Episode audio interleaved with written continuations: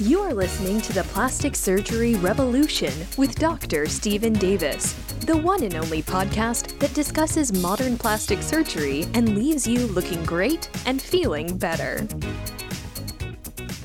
Welcome everyone to The Plastic Surgery Revolution. I'm your host, Dr. Steven Davis, and I actually have someone here who is an aesthetic physician from the Netherlands, from Amsterdam. It's Thomas van Eijk.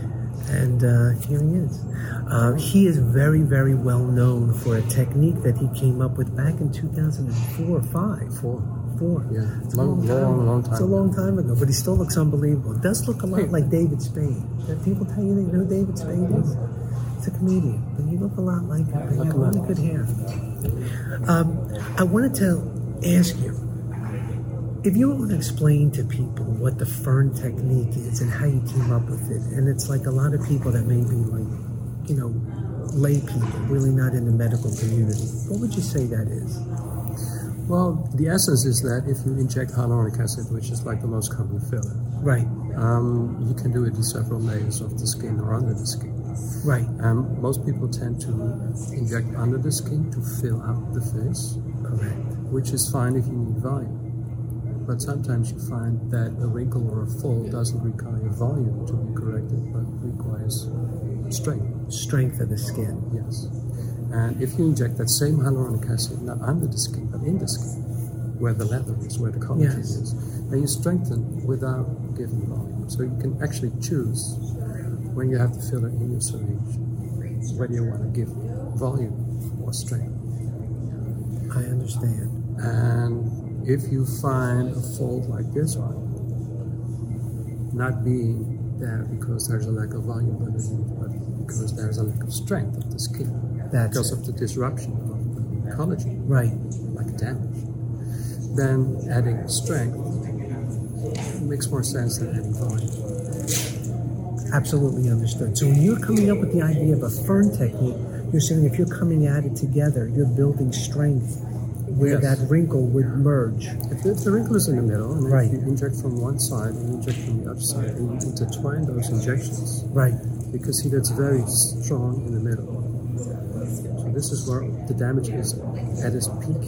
Gotcha. It's where your correction is. The alternating effect, that resembles the leaves of the fern. Yeah. The leaves of the fern. That's it. I like that. Have you found that the hyaluronic acid is like a semi-permanent type of a filler because it is actually stimulating the patient's collagen production at the same time? Right. Whenever you put hyaluronic acid in the dermis will respond by producing more collagen. Exactly. Which is a stiffening element. Right. So you can imagine that if you add strength on the skin, in a pattern reacting to the weakness you have found, then the skin will respond by producing more collagen in that same pattern. Absolutely. You're kind of rebuilding actual natural collagen. Now in the Netherlands, I'm sure you have a lot of other kinds of fillers than we have in the United States that are not maybe FDA approved or things, but have you found things like Sculptra or other things that you use in conjunction, or you're strictly hyaluronic acid? I use Sculptra because, well, Sculptra needs to be injected deeper than hyaluronic acid. And it gives an overall global thickening and strengthening and improvement of the skin, right? Which is cool.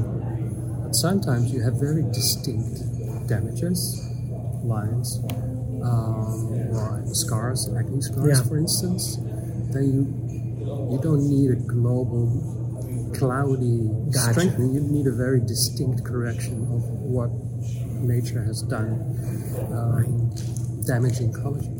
And I think your presentation that you just gave was phenomenal because you did go through the stages of when you start to develop these secondary and older type of things that happen to your skin as you age. It's like a whole, as you were calling it, like a chaos that's happening for everything. Yeah. And I thought that was really, really smart because it is, you called it not just chaos, but you entropy. That's just to make it posh. I love it. Everyone, you've been listening to a very, very famous guy named Dr. Thomas Van Eijk, and You're listening to The Plastic Surgery Revolution. I'll be speaking with you again next week. Bye-bye for now.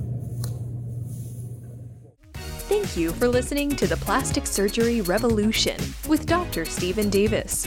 Please subscribe to our show in iTunes, Stitcher Radio, or whatever app you use to listen to podcasts. Keep listening, looking great, and feeling better.